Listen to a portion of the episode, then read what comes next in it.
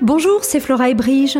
Parfois et surtout en ce moment, j'observe qu'il m'arrive de baisser les bras, moi qui suis pourtant si profondément convaincue que chaque geste compte, que chaque idée peut germer.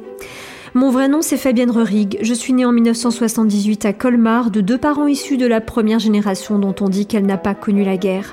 J'avais 3 ans quand la peine de mort a été abolie en France, 11 ans quand le mur de Berlin est tombé et j'ai grandi en même temps que l'Europe.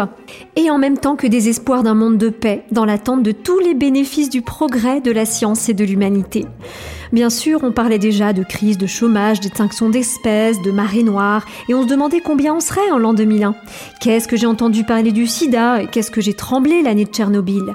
Mais à l'âge de 18 ans, j'ai aussi entendu notre président annoncer la fin des essais nucléaires. Et quand on parlait d'extrême droite, c'était pour dire plus jamais ça, en se disant que l'humanité allait enfin tirer des leçons de ses erreurs. C'était sûr, j'allais contribuer à éviter les dernières guerres et à éradiquer la faim dans le monde. Alors aux enfants qui n'auront connu que l'état d'urgence, les alertes pollution, les lois sécuritaires, la montée des extrêmes, les privations de liberté, les masques, l'autocensure et la peur, j'ai envie de tendre la main, comme un pont vers des rêves qu'ils ne pourront peut-être pas connaître. Je réalise qu'ils ne peuvent pas se rendre compte de ce qu'on a perdu.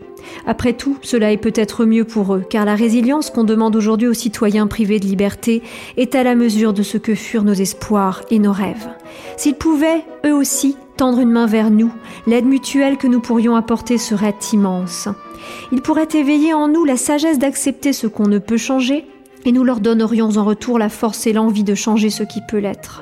Car il n'y a pas de volonté sans idéaux, pendant que les idéaux ne peuvent que se noyer dans les larmes de la tristesse.